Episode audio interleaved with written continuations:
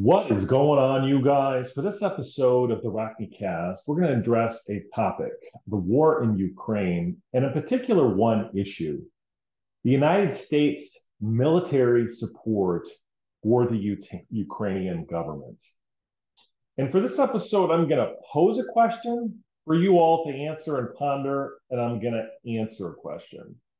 Because one of the remarkable things about the United States military and United States government support for the Ukrainian government is there seemingly has been virtually no debate on this particular topic. Yes, there has been some, you know, hand wringing. There's been a few nuanced discussions. I've seen Tucker Carlson address certain things. Rand Paul has made a few comments, but there does not seem to be anyone jumping up from the highest mountaintop saying, What the hell are we doing with this foreign policy? Because the foreign policy of the elite of this country are mind blowingly incompetent. And I think they're giving horrible advice. And in fact, I think that they're playing Russian roulette with the future of the United States as well as the future of our children and, and placing us in unnecessary risk relating to our foreign policy in Ukraine. And so I'm going to attempt to answer that, answer that question. And what credentials do I have in this area? Zero. I'm just a learned observer. Um, but in terms of what I've seen on our on our news sites, United States government, there's virtually no debate. So go on to the New York Times website today You'll see some updates on the war, but you will not see any crit- critical opinions relating to the war. Go to Fox News, same thing. They're not talking about it. Senator Mitch McConnell has said that we will support Ukraine as long as it takes at whatever cost. And if you go to MSNBC, I was, or I'm sorry, NBC News, I was able to find one editorial comment opinion on this. And this was a critic who suggested that we should provide more offensive, and it's related to Patriot missiles in Ukraine. And that this author suggested that we should be providing offensive weapons so Ukraine could start could strike deep into the heart of Russia, and that we should not wring our hands but instead we should give even more offensive weaponry to the uh, Ukrainian people so they can strike deep into the heart of Russia, come what may, damn the consequences. And so I think this is an extremely important topic. Um, I seemingly am a voice crying out in the wilderness on the topic. I, I certainly haven't seen any mass parades. Um, I've seen very little public debate on this. So that's why I'm going to pose a question. And I want you all, and I want the foreign policy elite, or if you're in Ukraine, I want you to answer this question Why should the United States support your conflict? Now, don't mistake the question.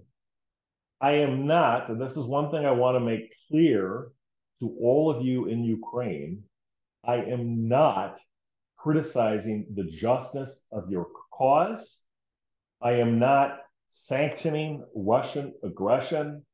I am not trying to start the Vladimir Putin fan club. I am not also a Russian mole. Trust me, I have no connections whatsoever to Russia. I don't even speak Russian. Um, so I am not attacking the justice of your cause. But the narrow question is why should the United States support? What, why is it in the United States' interest to provide offensive weaponry to your country and support your country to the tune of $100 billion? And the related question is that I will be able to answer, I'll explain why I give a shit about this topic, is because Russia does have nukes. And that is a game changer. Now, all the learned commentary that I've read has suggested that the risk remains low. But of course, there's no way to actually quantify that risk. And one could easily imagine a scenario where even if it's less than 1%, that's a catastrophically high risk that occur could occur in one of two easily imaginable scenarios that our government is playing Russian roulette one with. First off, let's assume that Ukraine, with the big 800 pound gorilla standing behind it, the United States, starts wanting to take some risks of its own, knowing that the United States will act as a backstop and starts launching missiles either into civilian areas or into military bases, but deep inside of Russia. They've identified this as a red line. They then use tactical nukes. That is easy. That is an easy scenario to imagine. The other less likely scenario is that um, there's domestic upheaval in Russia, and we see a, a, a toppling of Vladimir Putin, and all of a sudden we have a nation state similar to the early 90s, which has lost control of its nuclear stockpiles. Either in either scenario, it's a risk way too high. So I think that's where we are in terms of my discussion, my care. I want you to answer that question. I'm going to attempt to answer why we should support. And of course, my view is I don't think that we should be providing military support to Ukraine. I do not think it's in the United States' interest. And relating to why I care, it's because they have nukes. And there's seemingly virtually any debate about this other than um, it's it's a remote possibility and that we can just assume that our government knows. So first off, I'm going to provide a little bit of an overview of the amount of money. I'm not going to get into the weeds of the types of weapons that we've provided, but the United States of America and I received this information. It's readily available online. If you have any different numbers, you can certainly get this. This is for the Center of Strategic International Studies. You can Google virtually all this information. And yes, it's accurate. That's the way that we work. Um, and if you have any information to the contrary, feel, t- feel free to correct me. But as of 2022, the United States has, has, has allocated $68 billion commitment. And for FY 2023, we're going to seek an additional $37 billion. So we're talking about $100 billion of military aid. And I'm not going to get into the weeds, at not military aid, but aid. And that can be broken down into specific weapons that we've provided, giving discretionary authority to Joe Biden to transfer certain military technologies, and then we can replenish those stockpiles. And then, of course, humanitarian aid and aid to the government itself sort of keep the lights on. And I'm not as opposed to that, but even that I have some concerns in particular in terms of direct aid to the government itself, um, as opposed to, of course, humanitarian aid. The United States should always be in the business of providing humanitarian aid. But first off, so, so we're talking about $100 billion, and there's seemingly no debate about this. No one cares. There's no protests no one's in the streets. And I and I am going to go to Vietnam, and a lot of you are going to say, "Oh my God, this is it's totally different." And of course it is. I get it. But I'm going to deep dive. I'm going to do a deep dive into one aspect of the timeline of Vietnam. And number two, yes, I'm going to go to the Munich conference of 1938 with Neville Chamberlain because I think a lot of our incompetent foreign policy was some loser that went to Johns Hopkins that read the minutes of a correspondence between Neville Chamberlain and emissaries of Adolf Hitler, and they write their thesis paper on it. And now this is the next Munich. And I'll and I'll basically talk about this at some point. We're going to have to get by this because I think this has led to some disastrous foreign policy decisions in the past.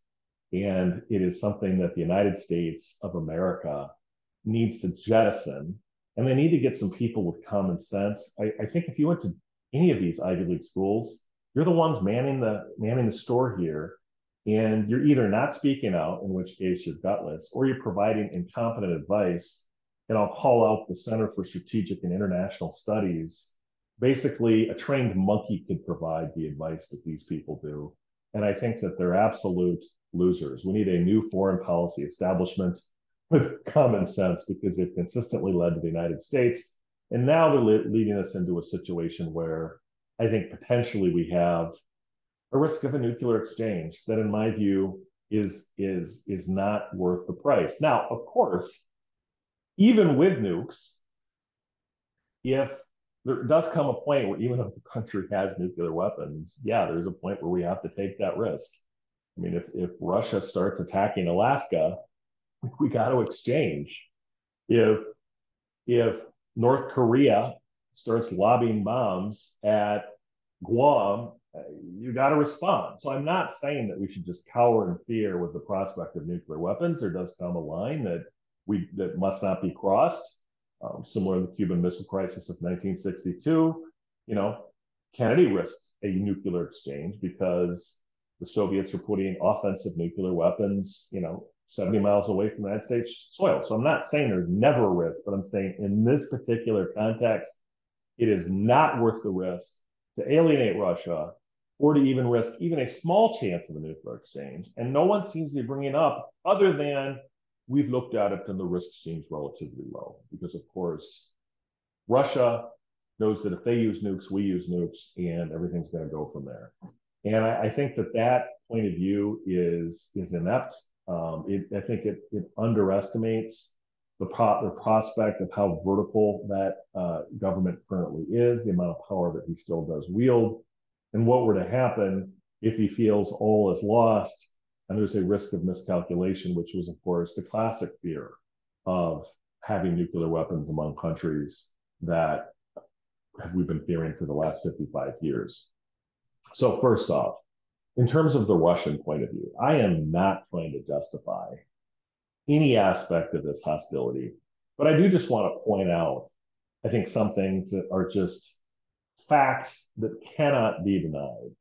And one of the things that drives me absolute nuts is when people talk about all these fears of NATO as being on the part of Russia as to be just total fantasy.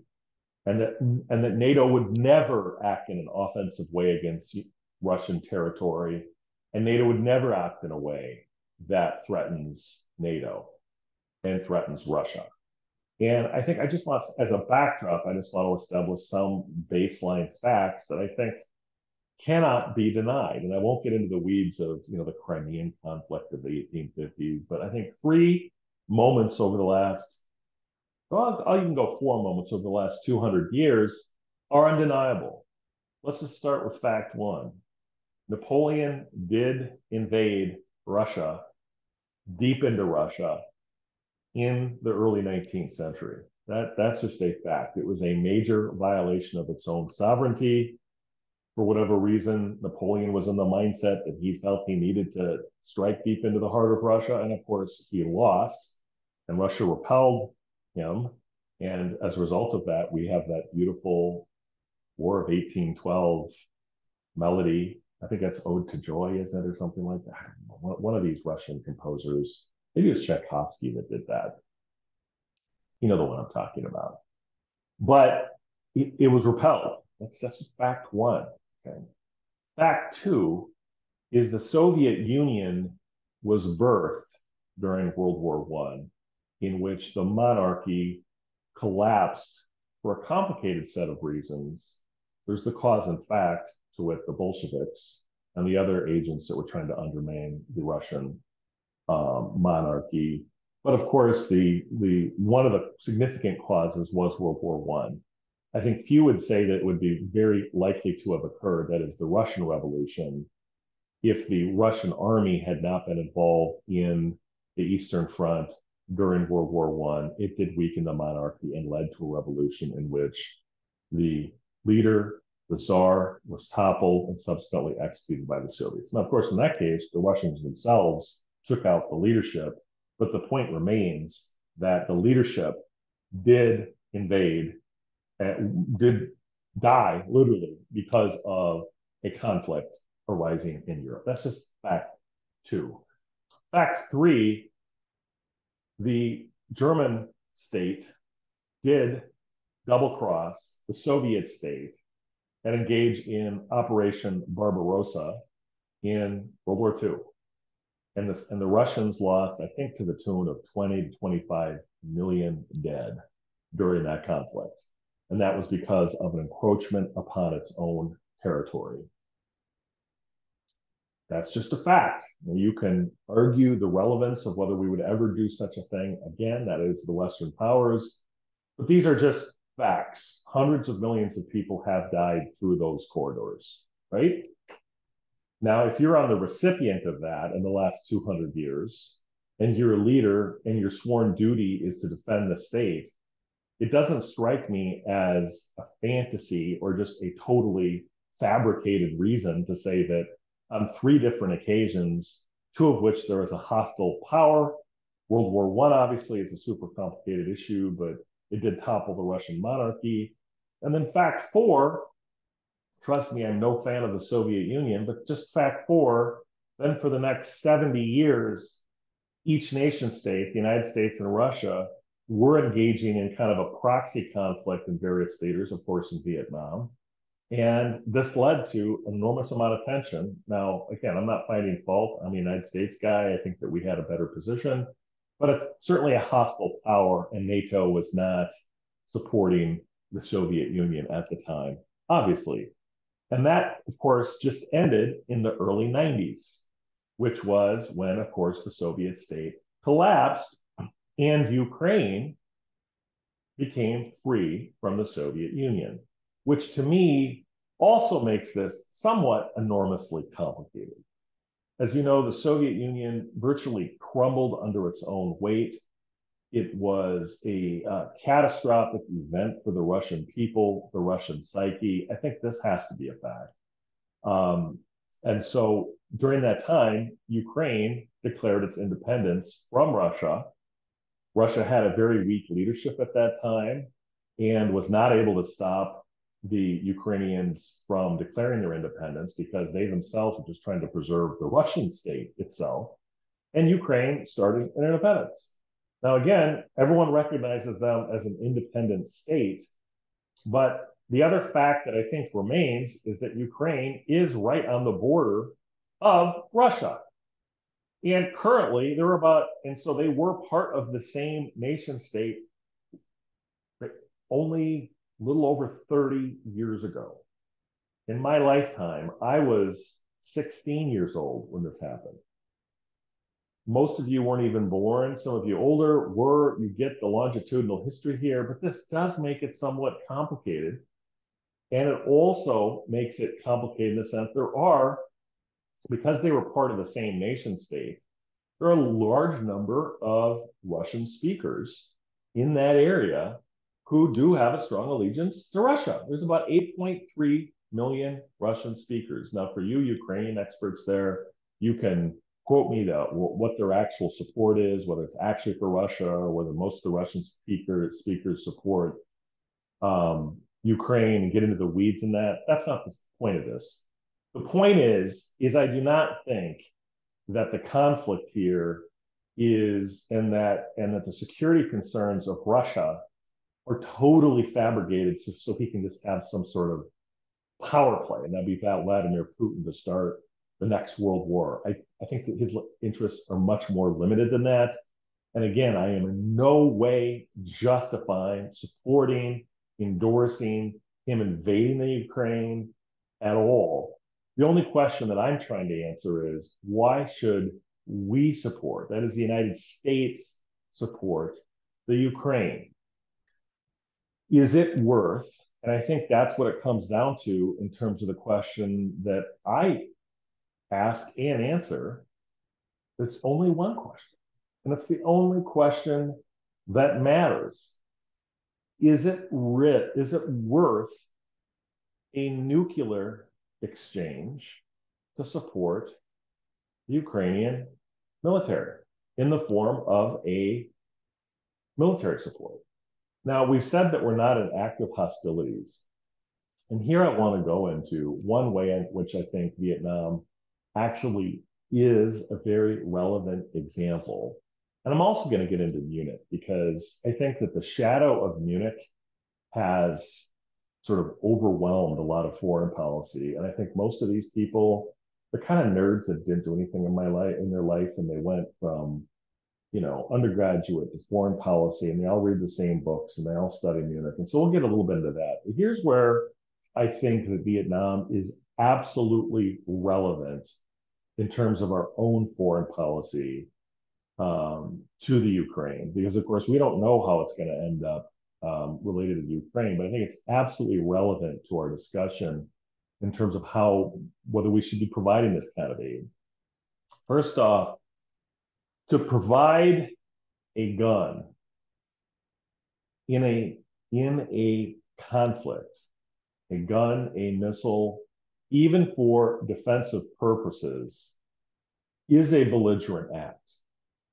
Okay, that is a belligerent act. In other words, that basically places the United States in the position of engaging in acts of belligerent that could be what's called a casus belli um, to the in the Russian theater, Russian-Ukraine conflict.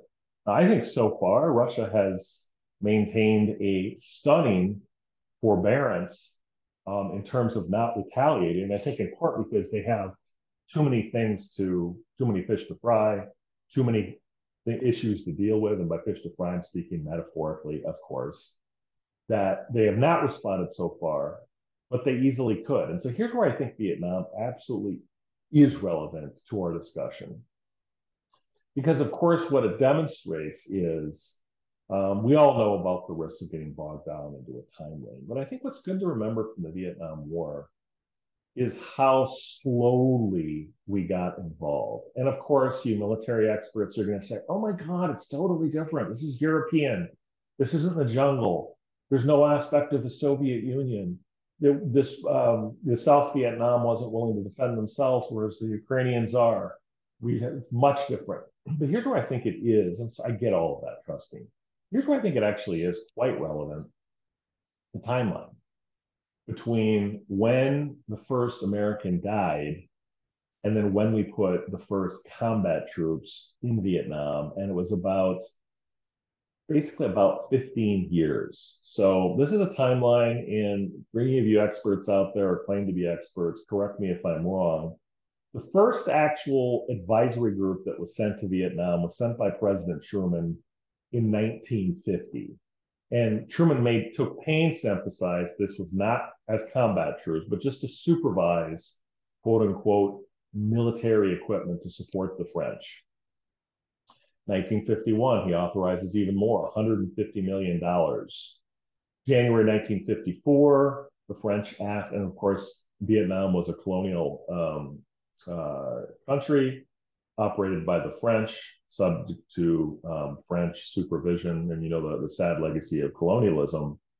But relating to that is the United States started off in the early 50s and they took pains to emphasize that this is just military equipment and we're just providing funding, no combat troops.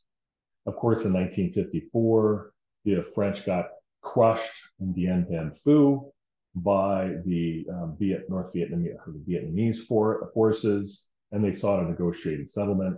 This, of course, led to the division in the mid 1950s between North Vietnam and South Vietnam. The French troops withdrew in 1956.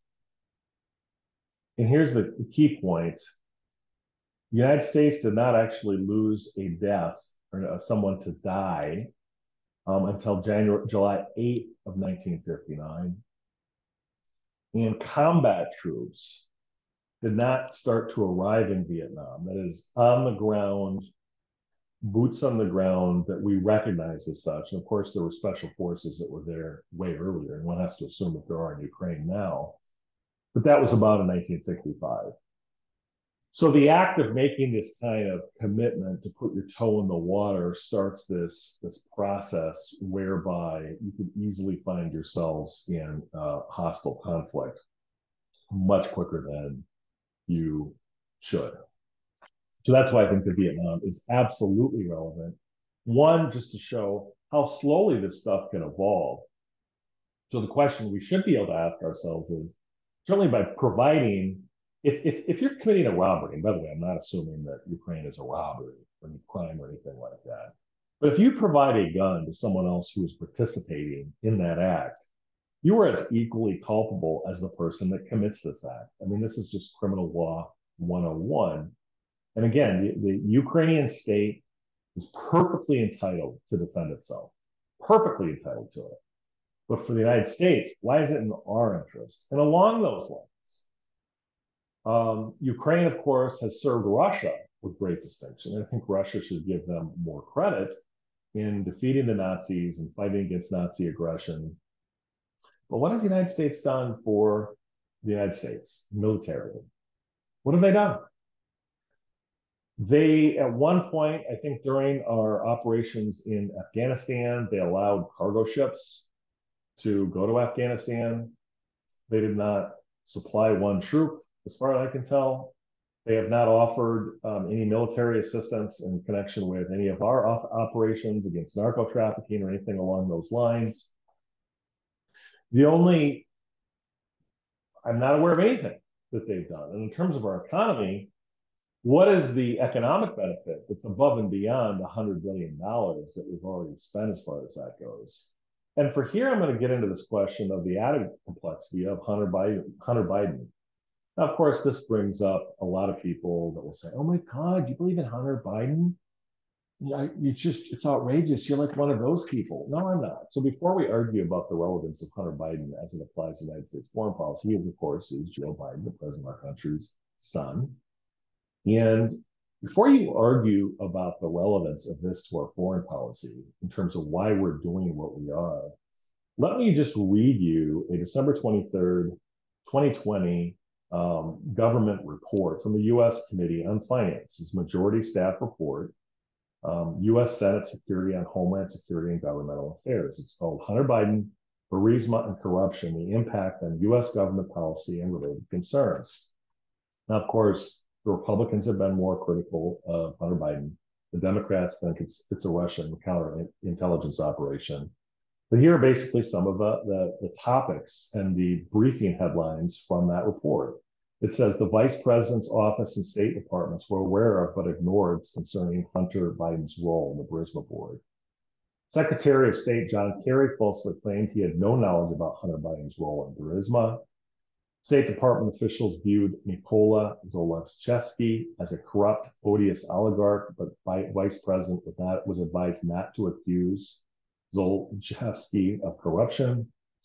While Hunter Biden um, served on the board, Burisma's owner Zalewski paid a 7 million bribe to Ukraine's prosecutor to close the case. Hunter Biden was a Secret Service protectee while on Burisma's board. That's a fact. Obama administrations and Democrat lobbying firm had consistent and significant contact with former um, Ukrainian official Andrei Telizhenko, and the minority falsely accused the chairman of engaging in a Russian disinformation campaign. Of course, this is kind of in the weeds on this, but I wanted to get to this topic if you're still here. Um, so, so and, and, again, these are either facts or they're not. And if you have anything to say that these facts aren't true, then then let me know. But here's the executive summary of this. It says during a time in 2013, 2014, which is when a sort of a Russian affiliated leader um, fled the country. Um, here are some of the facts. It says on April 16th, 2014, Vice President met with the son's business partner, Devon Archer, at the White House. That's either true or false, right? It's true.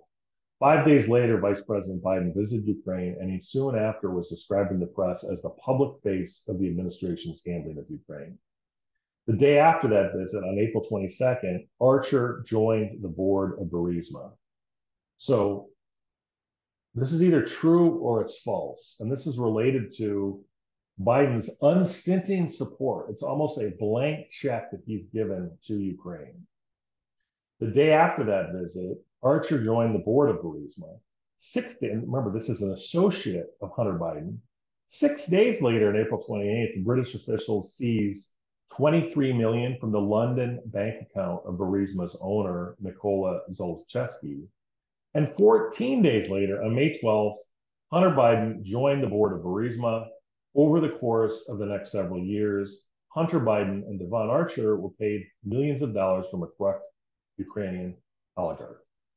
Now, for those of you who are going to basically say, like, oh my gosh, this is just this is just another example of just watching too much Fox News and it's just total BS. Well, just go to MSNBC and read their reports from May of 2022, this year, where they talk about his huge coke problem, all the money that he made from Burisma. And the question is, is, is that affecting our foreign policy right now? Because not only is Biden giving all these uh, Ukrainian military all these weapons, he's basically has not, he's he's on record of saying he has not provided a lot of direction as to how they're to use these weapons. So we're supplying weapons to a nation state that's engaged into an, a hostile conflict with the state of Russia. And again, I think for legitimate self-defense purposes, we're providing very little guidance as to how they should be used, because of course they are their own sovereign state. And within the last three or four months, a Ukrainian missile accidentally fell on Polish territory, leading some to consider whether NATO would start invoking Article 5 of its self defense charter. Friends, this is insanity. And no one's debating this. And, and you know, and again, related to Hunter Biden, before you put on your like bleeding heart liberal, like, oh my gosh. And the other thing I can say about this, the incompetence here is is bipartisan. Uh, there's been, I think, only one standalone bill. Um, uh, I believe it was in May of last year to fund the Ukrainian conflict from the United States. It passed the House 368 to 57, and it passed the Senate from 86 to 11. The only public figure that I have that I have a lot of respect for um, that's criticized it immensely is Tulsi Gabbard. And of course, now she's being accused of being some kind of Russian mole. And Rand Paul has been, I think, a voice of at least reason, although even that's kind of measured as far as that goes. No one's debating this. And, you know, we, surprisingly enough, where I got this information related to the budget, it's from the Center of Strategic Policies, written by a Mark Cancian, who's a retired Marine colonel and senior advisor with the International Security Program at the Center for Strategic International Studies in Washington, D.C. And surprisingly enough, it's part of a series on quote unquote critical questions is produced by the Center for Strategic International Studies as a private tax exempt institution focusing on public policy issues. Um, and I and I just sort of ask ask you, and they also say that the purpose of this organization, the Center for Strategic International Studies, is to address the world's greatest challenges and also to work towards peace. And yet they're basically asking the United States to play Russian roulette with a nuclear armed power. And friends, to me, that is um, bordering on incompetence. And I, I wish that weren't true, but I'm just not seeing any debate that's taking place relating to this. Um, and I think we should have that because, you know, in the in one of the things in terms of Vietnam, one of the reasons why it did happen, there's a lot of reasons why it did, but of course it was the slow incrementalism that happened over and over and over and over again. And surprisingly enough, John F. Kennedy, who was one of the persons that kind of really started to ratchet it up, wrote this book called Why England Slept. And it was about the choices that England made in the rise up to the taking power of the Nazis and you know what could have been done differently.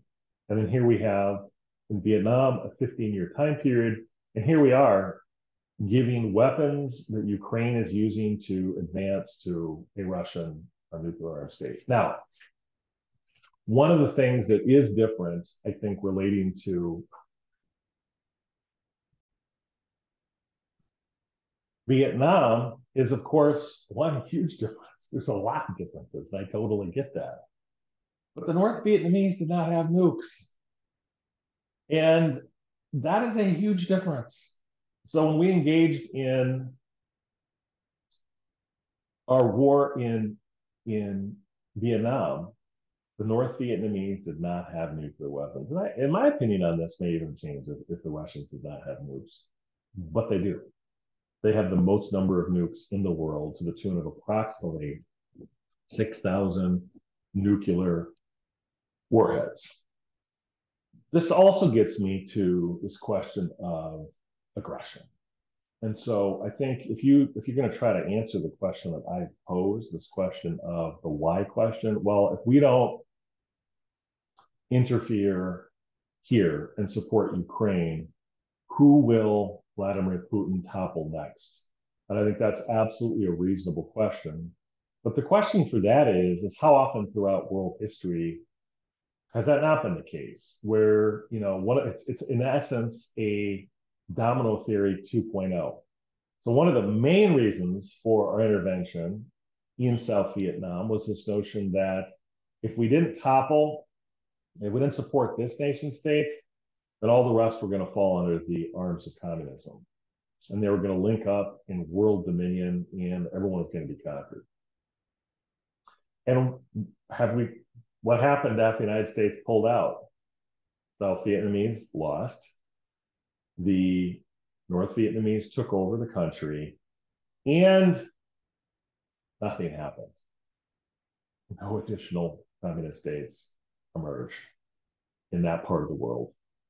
Um, you know, there were some in, you know, in, in, in, you know, there obviously were some, you know, there was Cambodia, but that was sort of happening during the 70s time period. And one can argue that even that kind of arose as a result of some of the power vacuums and stresses that the United States foreign policy placed on them. So what would happen if the Soviet in Russia won in Ukraine and the whole state collapsed? Would they be seeking to topple Poland? And you know, maybe, maybe not, but I just don't think if you look at the history of their foreign policy in the last 30 years and you just line it up in a chart, how often have they acted in an offensive capacity where they projected their power abroad? They've had some limited incursions. I think, well, obviously Chechnya, which was part of its own state, the Russian state, and now they're of course allied with Russia. There were some conflicts in 2008 timeframe relating to Georgia and Moldova.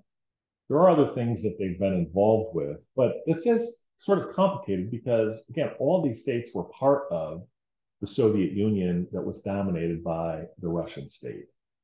So, in terms of what would happen if we didn't um, support Ukraine and if, if they fell, would Russia conquer the world?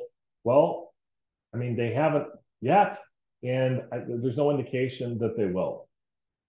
And, I, and it's just not at all. And whatever risk there is, and I think here's the ultimate question whatever risk there is in terms of what Russia would do pales into comparison to the risk of a nuclear exchange, which to me would be absolutely catastrophic. And Russia has not used a nuclear weapon since its inception in an offensive capacity. The United States has twice. And again, we can have a whole debate about whether it should or shouldn't but, but that did happen in 1945. So um, I don't think this case has been made there seemingly is no debate on this. And I am going to offer a solution that's going to bring about world peace and is going to solve this thing. And it's it's just a basic knowledge here that I think is going to solve this. And a lot of you are going to wince when you first hear it, but just hear me out. I think it's a good idea. We need a new Warsaw Pact. The most active and the most vocal of the uh, opponents to Russian policy here is Poland, and they have every reason to be outraged by the Russian activities in Ukraine. And of course, the Warsaw Pact was a Soviet era mutual defense treaty between the Soviet Union, Albania, Bulgaria, Romania, East Germany, Poland, Czechoslovakia at the time, and again, the, the Soviet Union and Romania. So, of course, that wasn't totally voluntary, but that was a mutual defense agreement between the Soviet republics and those states. And of course, after the fall of communism, that essentially fell apart. But here's what I would propose What if Poland, along with Finland and the Ukraine, would form a new, not, well, possibly Ukraine, but Poland, Sweden, and Finland, who of course were not part of the original uh, Warsaw Pact, but also Bulgaria, Romania, Hungary. Hungary was also part of the Warsaw Pact. What if they agreed to essentially have a self defense treaty whereby they would declare themselves neutral as between NATO and Russia? And I think the other ones that could join would be ex Soviet republics could join this. So this would be a very significant collective security unit. But the one condition for the NATO and Russia to accept this would be that they must remain neutral. Each side would be able to buy weapons from the other, but NATO tanks and Russia would both agree not to enter this new Polish led security organization. And this would allow Russia to save face. That would actually shrink NATO. It would make the Central European states put their money where their mouth is, because my pet peeve here is they're throwing all these haymakers, and yet we're the ones that would have to go to war um, if ultimately they, they were attacked. And each side would essentially, and of course, there'd be details to, to be worked out, but this would have the effect of allowing Putin declare that he that he won and the United States to get a more limited role and not support and get involved in every single conflict. Would you really want your son or daughter to be sent over to Ukraine um, to fight a battle against something that ha- and, and risk nuclear war for this battle between two states? I don't think so. So this has been kind of my long rant. I hope I have been able to at least get you to think about some of this stuff um, add my voice. You know, my podcast has a audience between 30 and 50. It's going to be a drop in the bucket. And of course, no one gives a shit what I think. But um, I nevertheless felt that this was something that was important to do because it just doesn't seem to have been a debate um, regarding this. And I think that is a huge problem. We need to be able to have a debate about the Russian roulette that our government is playing with our future. And I think they're unnecessarily placing us at risk. And again, one of the things I want to make crystal clear is that in terms of humanitarian aid to Ukraine, yes. And maybe there might be certain small arms that I would support um, with Ukraine, yes. But often, you know, military assistance to the magnitude that we have, it is not our conflict. Would Ukraine come to the United States assistance if we were invaded by another power? No, of course they would. And yet we are engaged in nuclear precipice because of a conflict between two nation states, eight to 10,000 from our border. That just does not make any sense to me. So that is my Rocky cast for today. Um, it is way beyond the topic of stuff I normally talk about, but it just not seem to be a topic that was covered. Um, you know, and I think that hopefully we can, you know, learn that we don't always have to rely. And I guess maybe the other thing I would just say is that so much of the, I mean, think about this in Vietnam, so much of these were, these are the top foreign policy minds in the world, and they led us down this disastrous path. And now here we are, we all claim to have learned these lessons, yet we're, we're slowly engaging into a similar trajectory up against a nuclear armed state. And even if we quote unquote win and they collapse, that's going to be horrible. So I hope this at least resonates with some of you, um, whether you're in Russia or whether in Ukraine. Peace to both of you. I hope you can resolve this. I'm huge fans of your of your country, and of course, the Rus originally were Vikings. It's a topic I'm really interested in. There's a lot of common heritage. I love the Russian people. I love Ukraine. I love you all, and I hope you can get that settled um, between the two of you. Um, but you're, you know, Ukraine, you have every right to not make any compromises, but then you have to pack it up. You cannot ask the United States to back up your hostile position. And Russia, you've been a bad boy too and you need to get your shit together and not, you know, impose this kind of risk. So that's where we've been. I hope to get back to doing health videos. I'm probably not going to get any listens on this particular one, but this is one that I just had to get off my chest. And it's kind of, I guess, therapy for me because I've just been wondering to my own self why we're not having more of a debate um, on this very, very important topic. And, um, you know, hopefully this is one molecule in the ocean of information on this, but it is my molecule. And it is something that I wanted to at least say, know, I'm a Lutheran, here I stand on this. We should not be providing this kind of military aid to Ukraine. Both both Biden as well as Republican elites are providing incompetent leadership to this country, and they need to get their act together and stop this right now and let the Ukrainians and the Russian people resolve this um, between two nation states. That's all for the Rockney cast. Hopefully, every episode isn't so heavy, but this is my voice. This is my podcast, and I can talk about whatever the hell I want on this. Infinite gratitude to each one of you that has listened to this podcast. We're going to continue to put out high quality content, hopefully more frequently than we have been. I've been really busy, but we are going to be continuing out uh, high quality content, most of which will be much lighter than this episode. But I had to get kind of get this one off my chest. So keep tuning into the Rockney Cast. Give me a positive review on Apple, Spotify, all places where podcasts are heard. Until next time, on the Rockney Cast.